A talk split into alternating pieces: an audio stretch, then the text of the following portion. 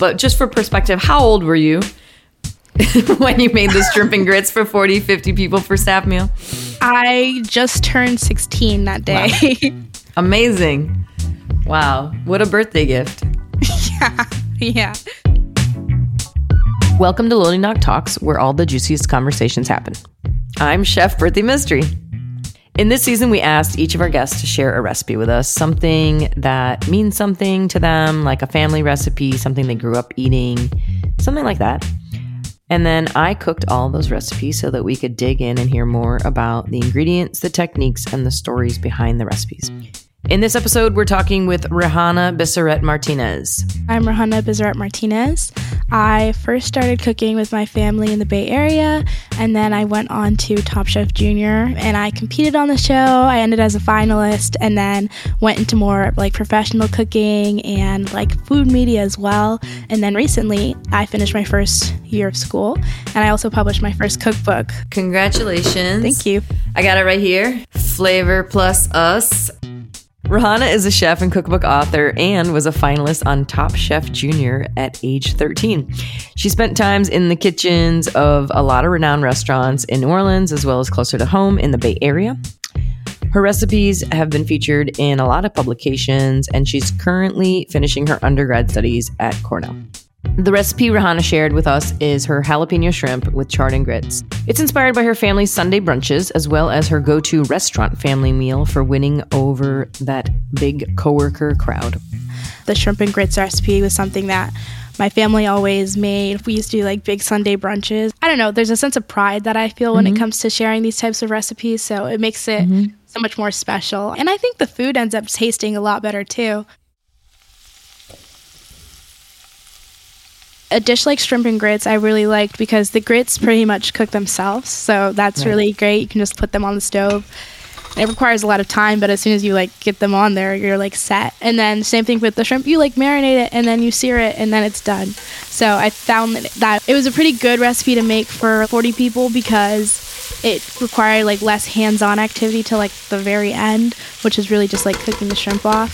So we made like two huge platters. I think that was the most grits I'd ever made. It was like this huge stock pot full of grits, and then a bunch of like herby jalapeno marinated shrimp that we seared in these like cast iron pots. And then the kitchen that cooks staff is actually separate from the restaurant, so we had to take these like steaming platters of grits from one door to the next door. It just like filled the hallway with the smell of the corn grits nice. and the kind of like, I don't know, jalapeno and charred shrimp. And that was really delicious. The shrimp and grits is a very classic combo. Are there certain things that are particular to a particular family member of yours or the style or flavoring? Or, for example, like a lot of people add cheese. There's no cheese in your recipe but are there certain things in your family that are like okay the grits are always like this or the shrimp is always like that or yeah i think there's a few things that are really important to like my family style mm-hmm. and just the way that i was raised and just being in california and different things like that the shrimp and grits recipe doesn't have tomatoes because we often used tomatoes when they're in season and tomatoes aren't always in season and so i think the jalapeno and herby kind of addition more of a mm. green sauce was something that was really familiar to us and I don't know, it was always super easy to throw together because there was always different herbs like round season. And then the grits is something that my family always used. We always used the like the stone ground yellow corn grits instead okay. of like the white grit. And I mm-hmm. feel like there's definitely a textural difference because something about the yellow ones are a little bit thicker in the mm. grit. And I think they really take to whatever you add to them they take a lot of different seasoning well, where I feel like the white grits kind of you can add things to them, but they're still going to taste like yeah, they're the white grits. Yeah. Is there someone in your family that is like, okay, that per- everybody wants them to make the grits, or is it pretty much a universal skill? I would say it's pretty much a universal skill. It definitely takes knowing like what you want the grits to taste like because some people like them runny or some people like them thicker i'm more on the thicker side of grits like i want them to feel like really creamy um, mm-hmm. so it's definitely a preference thing but everyone in my family seems to have like similar preferences um, and i think that also just comes with I don't know, growing up together and having this meal every Sunday. And so I wouldn't say there's someone in particular that has the special grit making recipe, but mm-hmm. I would say that I think the recipe is more tweaked towards my family is because my I have a little brother who's mm-hmm. now seven years old, which is oh, crazy wow. to say because I feel like he's always been four years old. And then I have two vegan sisters, and so that recipe is something that. Um, you mentioned there wasn't any cheese in it, but it's very mm-hmm. easy to make it dairy free or swap it with coconut milk and different things like that. Ooh. Grits, I feel like, is something that my whole entire family can enjoy. And I think it, it caters to my family. And then I think that catering to like your own niche helps other people kind of fit into that in a way, if that makes sense. Yeah, absolutely. And you're bringing a part of yourself forward in this way. Cooking to me seems like it's something that's been just like a huge part of your family, reading your book and your upbringing. And first and foremost, wait, now tell me how many siblings do you have? Because I know you have older sisters and So I have one little brother and I have three older sisters. Okay. Who are all across the United States. Well, two are in New York City and then one's in Chicago. So it's, but it seems like, you know, you mentioned, and I want to talk about your mom later, but your mother was a traditional medicine herbalist mm. and just reading a little bit about your upbringing in the Bay Area. I have to say, I didn't grow up in the Bay Area, but I've lived in the Bay Area since I was 19. Oh, nice. And I just like reading your book, I was like, this is a Bay Area kid. yeah. Like the, your upbringing, everything from no refined white sugar in the house and loving nutritional yeast. And also in your recipes, there's so much of your personal heritage of Black, Mexican, Haitian, and then also Korean and Filipino, Arab. I see that your sisters and your mother all sort of in these very like creative sort of endeavors what made you decide at such a young age that cooking was the thing for you? Growing up, I always was really interested in food. And then starting at like 13 years old on Top Chef Junior, mm-hmm. like I full sent it a little bit and really got to experience a lot more of the food world in a way that I didn't really know that much about. Because at the time, I just really loved cooking. And mm-hmm. then I saw, oh, wow, so you can be a food stylist, you can be a producer for food shows, you can be a contestant, a judge, all of these different things, cookbook author. And so it was just really amazing. And it seemed like a whole other world of just different things opened up that I didn't even know existed. Mm. And I, I, think that's something that really inspired me growing up. And I think it's something that still continues to like inspire me and see how I can like push other boundaries in what I want to do. Like the cookbook was something that I never thought I'd be doing right now, but it, it happened over the pandemic and it was really exciting and a new opportunity. I think food has just been something that I really loved and I got a really unique way to kind of understand more of the food world. I can definitely imagine that. And I want to talk more about the family uh, aspect and the history of this dish and your family. But I got to ask you making a dish like shrimp and grits family meal for 40, 50 people, yeah. and you're an intern, how stressful is that? Yeah, I feel like cooking staff meal is always a scary thing to do just because, especially like you want all these people at this fine dining restaurant to like the food a lot. Mm-hmm. And I sometimes would grapple between like, oh, should the staff meal be super fancy and show off all these things? And then as I kept making staff meal just throughout my like years in restaurants, I realized, oh, people just love to eat like good food and like comfort food, especially when you're working all day with fancy food, anyways, or like yeah. not fancy, but like super manicured food. You really just want something that is like comforting. Um, and so that I think is my like go to when it comes to staff meal is something that reminds me of home. I would definitely agree as a chef of 20 years. All we really want is something that sticks to your ribs that's, yeah. if anything, actually more homey yeah. and simple and just delicious. But just to put this in perspective again, and I, I don't want to harp on it too much because you've been in this industry for a while now, but just for perspective, how old were you? when you made the shrimp and grits for 40, 50 people for staff meal? I just turned 16 that day. Wow. Amazing. yeah. Wow. What no, it was definitely gift. exciting. You know, and it's interesting because you say that it was for family meal, which staff meal is often called, although that term has come into question in our recent years Yeah. in our industry in terms of referring to your coworkers as family and also it is a family recipe of yours which i think is it's really interesting because i feel like that's something that i think for myself as well when i first started cooking professionally and was asked to make family meal my go-to was always like chicken curry Yeah, nice. i was always cooking at non-indian restaurants cooking at european restaurants and everyone was just so excited about something simple and homey and also like it, it spoke to i think there is this desire for us as young cooks to want to share something of ourselves, to share Yeah. something of our own uh, history, um, and a little bit about what makes you the chef that you are, and sh- mm-hmm. sharing that with folks. Yeah, I think it definitely had to do with me sharing part of my identity with the staff. Gwen is, I, I think, New American is the term that it's been called a few mm-hmm. times. And so it was really exciting to present a bunch of like grits and this marinated shrimp and all these things that I don't think is normally served in that restaurant. That made me just fall in love with it even more. And what is the timeline like? Reading the book and reading about a lot of different things you've done over the past few years. Um, I'm trying to understand like the chicken and the egg here. Which came first? Was it cooking and staging and interning at places, and then being on these TV competitions, or did the TV competitions come first and that opened the door for those opportunities? At first, I was just cooking with my family, and then I went on to cook Okay. on the cooking competition shows, and that's when I did Top Chef Junior. And then right after that, I went to do like staging and internships in like professional restaurants. And then in between that time, I did like guys' mm-hmm. grocery games and different things like that, kind of in the mm-hmm. middle of staging at different restaurants. Then I finally stopped staging and I started working at Chez Panisse. And so that's towards the end of high school.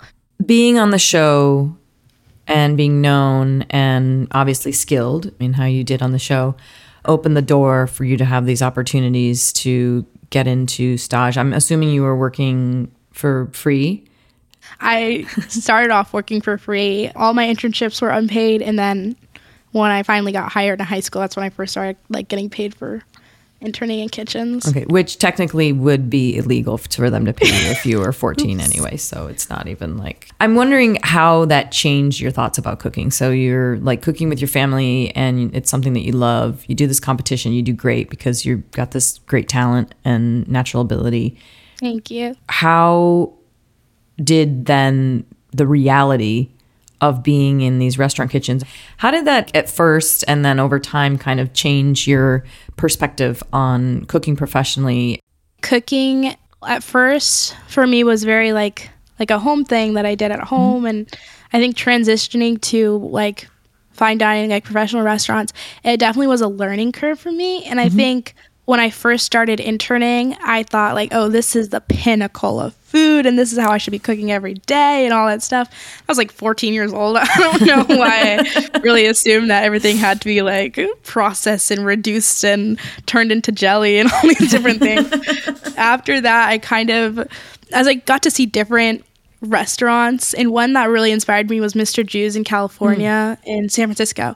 It's just such a celebration of his family that in a really sweet way that I just thought like, oh, I can do like fine dining food and celebrate my family and cook whatever I want to cook and all these things all at once. And so that was really exciting. And I feel like the food world, especially fine dining, will like I think make certain things seem so amazing and glorified and wonderful and they are. But then like home cooking and family recipes are also really amazing. It's the reason why most people love food anyways.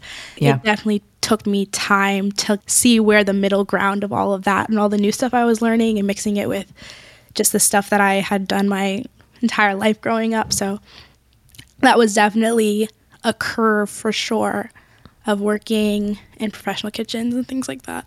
okay and a curve i will say that most young chefs and cooks don't make till they're like 30 okay?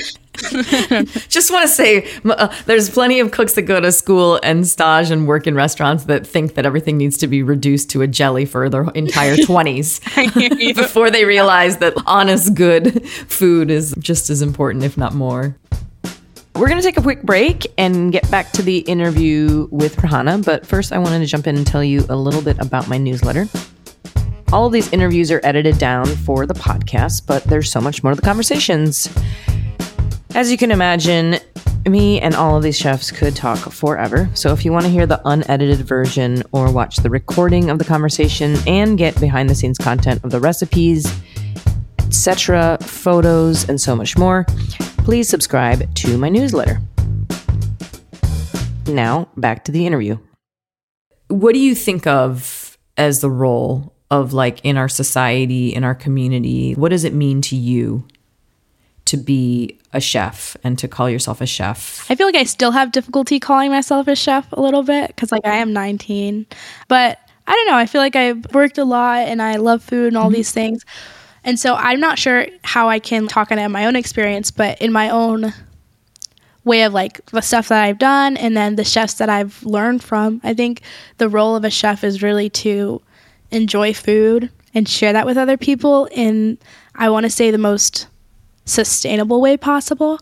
And I feel like sustainable goes for not only the way you source your food, but the way you treat your clients, the way you treat your staff, the way you treat yourself. I think that's the role of the chef should always be cooking with sustainability and loving food. And I think that's something that's really important.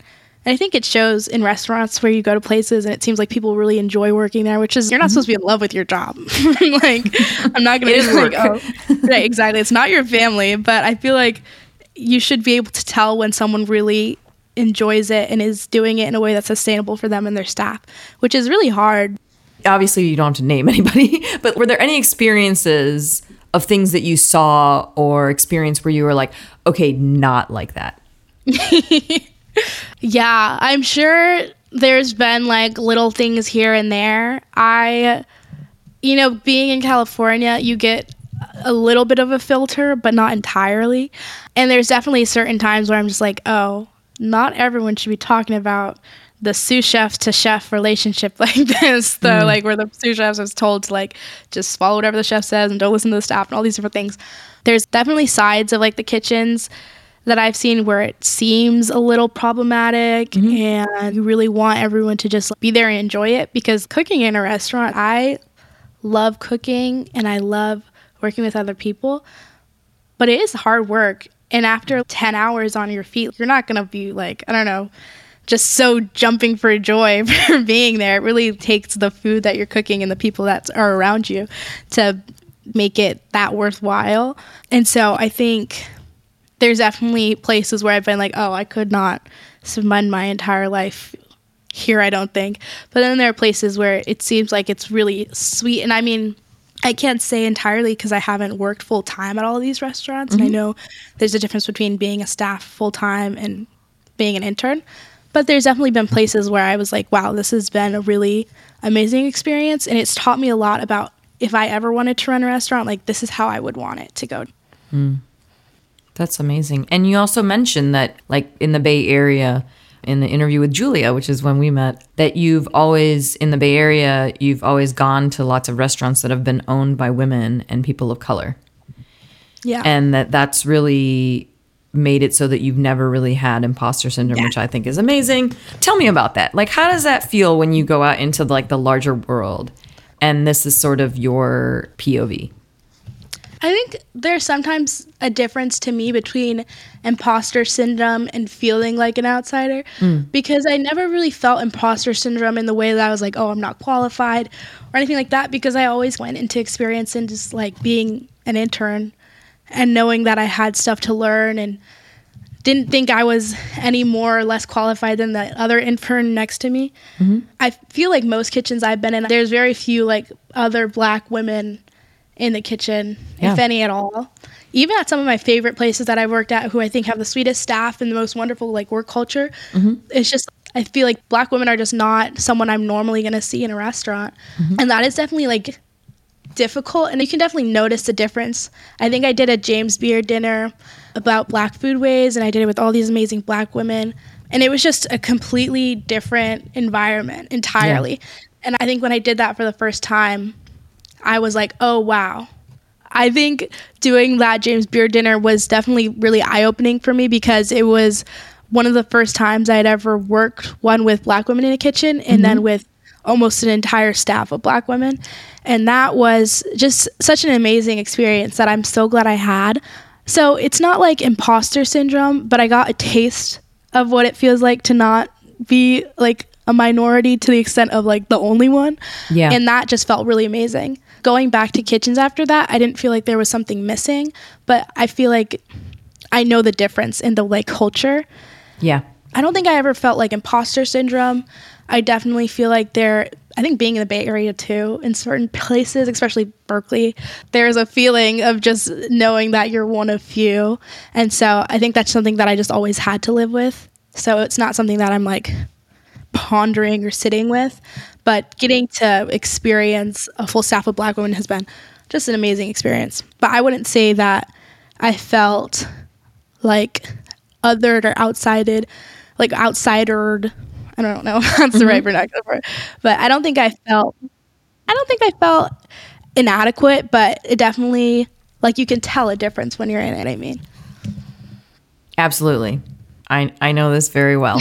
yeah. Um I totally understand what you're saying when you talk about being at this Beard dinner with all black women and I'm sure you've heard of the icon dinner series that happens at the Beard House and I did that a, a few years ago, 5 years Oh, ago. awesome. So it's all BIPOC Right. chefs and um, JJ Johnson. He wasn't cooking, but he was there in attendance. And at the end of the evening, he came down to the kitchen and he had this toast and he was like, Look around you.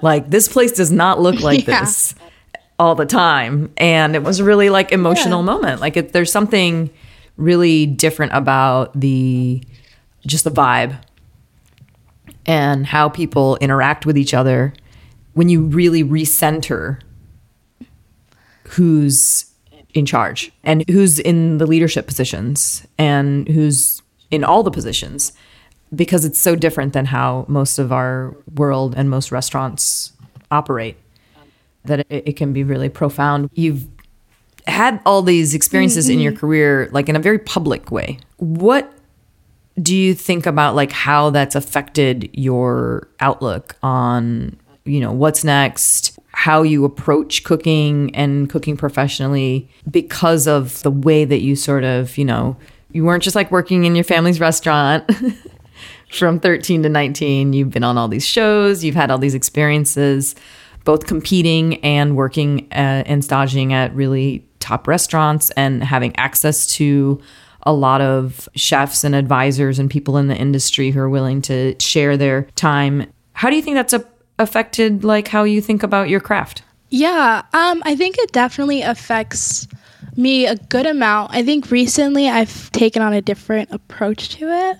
Growing up, I think since 13, I started cooking like more professionally and that was in a very public way.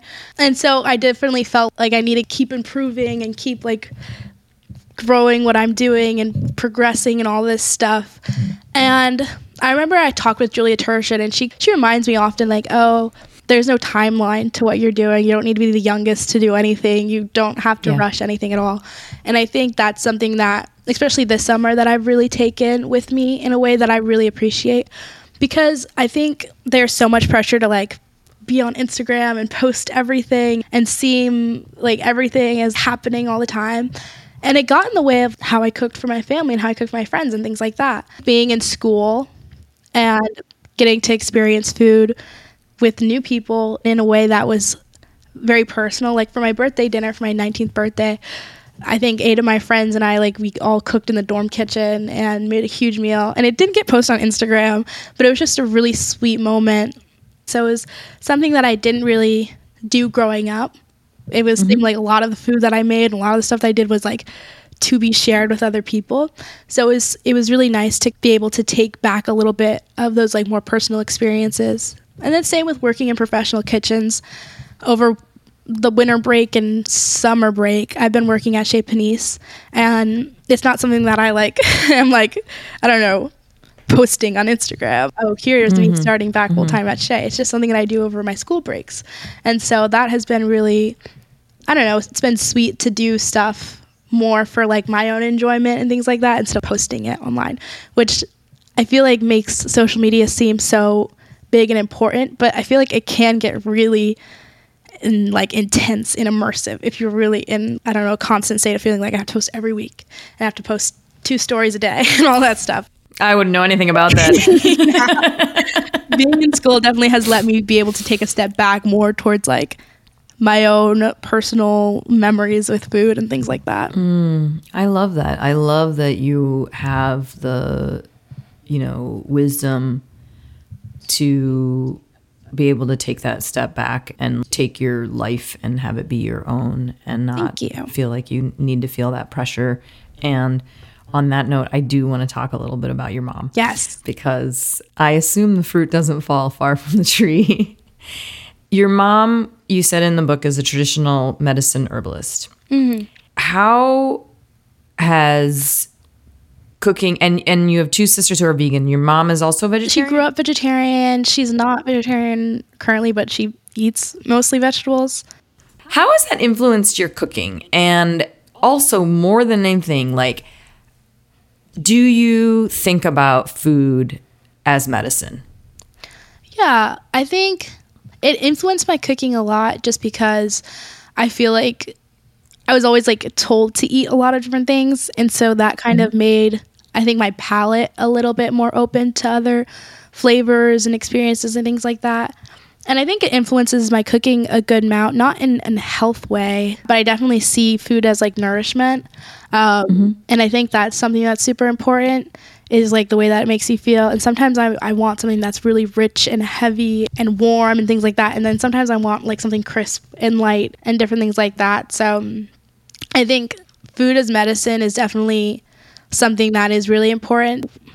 I think the way she raised me helped me kind of realize like oh what I wanted in the moment and what my body needed to like do a certain thing. And so I think I was really in touch with like food and, and eating and things like that in a way that I think was really good. I'm just curious when you go to whether it's staging at different restaurants or going to college and meeting new people. I just think like when I read your book and so many of the things I'm reading, like a lot of the head notes to a lot of your recipes, they share so much history, you know, re centering what the history of a certain food or recipe has been. How has that been received by different people. I read it and I'm like, hell yeah. I'm over here. I'm like, yeah, that's right. James Hemings. Yeah, Yep. exactly. I love that Trinidadian mac and cheese pie. But when you're talking with folks that come from other parts of the country in school and stuff like that, do you find that you're like, how do people not know this stuff? You know, you look at our country right now and, and what's happening with, uh, you know, education and how, you know, people are trying to, you know, erase people's histories and, and not teach kids uh, the truth. Um, and I'm assuming a certain, obviously, amount of the knowledge that you share in your book comes from not just school, but your own uh, learning. How has that been received in, in different environments?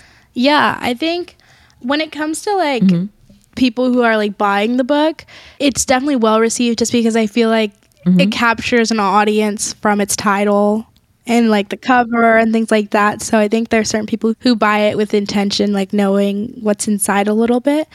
But when it comes to like talking about food and experience food with people outside of like the Bay Area, it definitely is like a culture change for sure. Mm-hmm. I go to school upstate New York, so we have nowhere near the amount of produce or even grocery stores.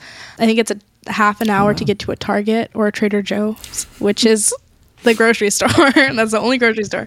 So it definitely is a big switch. And I had a food lab class last semester, which was really, we were making pizza and we were making like the mother sauces and burgers and things like that that weren't super exciting. And it taught me a lot about mm-hmm. how other people experience food in a lot of different ways. And so that was really different for me to go from being able to try a lot of different cuisines and flavor profiles and all this stuff to to a place where that stuff was a little bit less like I want to say mm-hmm. Promoted or just like less known, I guess. But it was really cool to find little pockets where people celebrated their own culture and, and loved food in that way. I remember one girl was from Pakistan and she did a whole dinner in the dining hall. She worked at the dining hall, so she was like scooping mm-hmm. the mac and cheese and like the barbecue chicken every day. But she like during her like time off and mm-hmm. everything like that she would test recipes from her home. And she did this huge celebration in the dining hall where she had live performers and music and all of these dishes from her hometown. And it was just a really amazing it was one of the best meals i had at the dining hall i think. So it was just really cool to see her celebrate her family and in a way that was just mm-hmm. like her loving food. And i think that's that mm-hmm. was really cool to see someone just like loving their own food in a way that was just so personal to them and that was really i know it was really sweet to see. So it's cool to find little pockets of where like i don't know food is really like shown and loved and things like that but being in upstate new york and just being outside of california it is hard to find like a lot of different types of food a lot of different flavors a lot of different like vegetables and things like that. So you are Gen Z, correct? yeah What do you what do you see is the future? Like and, and not in this big amorphous sense, but when you think about food and restaurant culture and especially just in your the time from when you're 13 to 19, the last 6 years, the things that have changed obviously the covid pandemic was a huge influence on just how everything has changed so much within restaurant culture as well as obviously me too and so many things that have come after that that have been positive. What do you see whether it's about food in our industry and restaurant culture or just like the future of like food and restaurant spaces Yeah, I think when it comes to food and like the future of it, I, there's a lot of different avenues. I would say when it came like comes to professional restaurants, it's really hard to tell.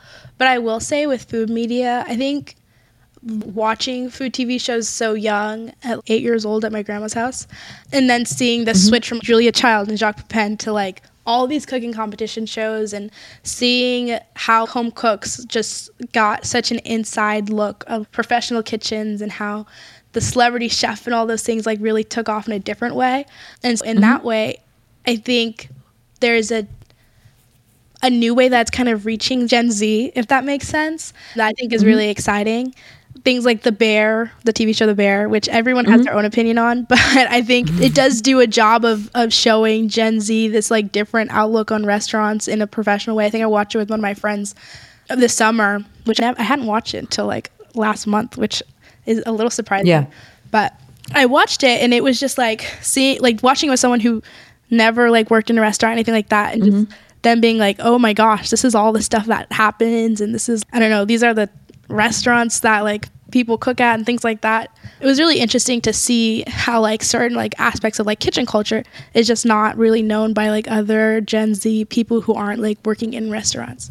So I think in that way, there's definitely an opportunity for there to be another like cultural food media, like not to be dramatic, like little renaissance type of thing. From I don't know, I know mm. Food Network really had a huge blow up in like early 2010, maybe. I'm not sure the exact time, but people got into food a lot during that time, and I think it's becoming more mainstream in a different way and i think that's really exciting to see like in the next like five ten years where that goes and what people do with that Yeah, you talk about uh, food media a lot and in terms of where you're headed. Do you think that's going to be more your direction? Do you ever consider opening a restaurant?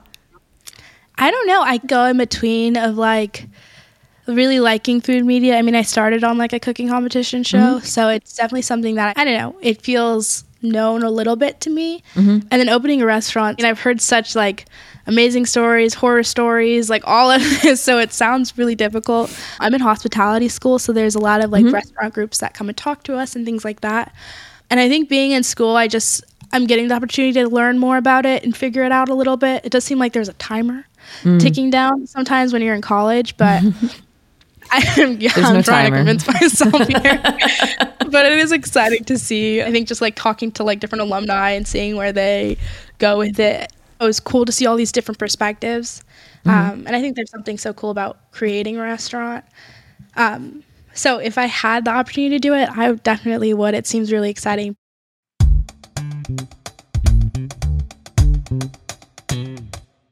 I think we are we're done with all the serious stuff. Awesome. We can relax. I just have some really fun questions for you now. We do a little we call it the lightning round, but it doesn't have to go that fast. There's no timer, like I said. Um, and so I'm going to start. Just what is something recently on one of your trips, favorite dish or drink that you've had in Ooh, NYC? I would say there's this really good omakase restaurant that I went Hmm. to in New York, and it was the best omakase I had ever had. I haven't had that many, but Mm-hmm. it beat out some of the Bay Area ones that I've been Oh, to. I know the rice was really good. It was really seasoned. It was really yummy. It was one of my favorites ever. Amazing. Now we'll go on a totally different direction. Hot dog toppings. What are your favorites? Okay, so I I grew up going to Top Dog in Berkeley. If you know, Okay. you know. Yep. there are a lot of different opinions on it, but I always get the onions, the Mm-hmm. brown mustard, and ketchup. Oh, wow. Yeah. That is controversial. yeah. yeah. For some people, it's the ketchup. For some people, it's the onions. So I'm not sure. For me, it's the ketchup. I'm a little, Oh, I'm a little thrown, but I'm gonna be okay. What's a job that you? I, so, what is a job that you thought that you wanted when you were uh, a tween? I guess, Mm-hmm. or or younger. As a toddler, I wanted to be like a bus driver because I really liked my school bus driver. And then Mm. I think as a like tween, like middle school, I think I wanted to be a real estate agent because I thought it was cool that they wore suits and stuff. Nice. but I'm not so sure. I think a lot of people wear suits, so you can wear a suit no matter what you Yeah, do for sure. if you want. What is a favorite meal that you like to make for loved ones? I mean it always changes. It's normally like what they have in their kitchen. I don't know if there's like a favorite, Mm-hmm. but recently I was visiting my sister in Chicago and I was like, let me come cook for you guys. Like, they're like, no, we don't want you to do any work. But I was like, no, I want to cook. Uh, and I made, she had like Hmm. brisket in her freezer that she like defrosted. I braised the brisket and made these like scallion pancakes and pickles. We put like the brisket in the pancakes and like like a little taco style Nice. and then like these homemade pickles with this cabbage that she had tried trying to get through. I really like using what people have in their kitchens and figuring stuff out. But I don't know if there's a go-to. Just whatever you're feeling Yeah, exactly. in the moment. Speaking of which, you're staying at a friend's or your sister's house for the weekend. What are three tools or ingredients that you would bring with you? I would definitely say knife, mm-hmm. a nice cast iron, mm-hmm. and I think food. I love fresh garlic, hmm. like green garlic, really good. Green garlic. Mm-hmm. Yeah, I love green garlic.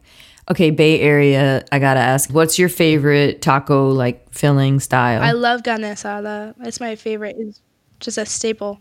wow, pets. Do you have any? Have you had any? Is there a history? Are there names? Yeah, I grew up with primarily two cats, mm-hmm. Jasmine and Oscar, and they were mm. such opposites. Oscar was such a sweet little. He would lay down and hug you like mm. he was a human. It was really sweet. And then Jasmine was like an old lady cat who didn't really want to be messed with that much, but they were so sweet. I definitely want to get a cat my junior year when I don't have to live in a dorm. Okay, one last question. What is a wow food memory of yours? What was something that growing up that you ate where you were like, I mean, growing up, wow. I think they were like staples that my family would always mm-hmm. make during like holidays and things like that. And my grandma, she's Mexican, mm-hmm. and she makes wonderful Mexican food, but she's also such like a talkative person, mm. and she'd always get recipes from her coworkers. And there was this lasagna recipe she'd always make around the holidays, and it was like my favorite thing ever. And you ate it, and you got like, heartburn a little bit. you had to like you had to sit for a second after, but it was really good. And I think growing up, that was my first like, wow, like I love this recipe. Amazing? I want that recipe. yeah, it's good. this was really great. I really like the book. I'm definitely going to cook from it. Yeah, for sure. Thank you.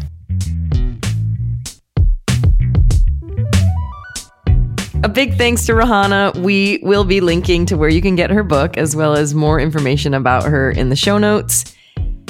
Once again, thank you all so much for listening. And please, if you feel so inclined, follow Loading Dock Talks in your favorite podcast app. If you enjoy all the things that you hear, leave a positive review or just share with a friend. You can find me at Chef P Mistry on all social media platforms except for TikTok because I'm old. Shout out to our podcast and music production team, Copper and Heat.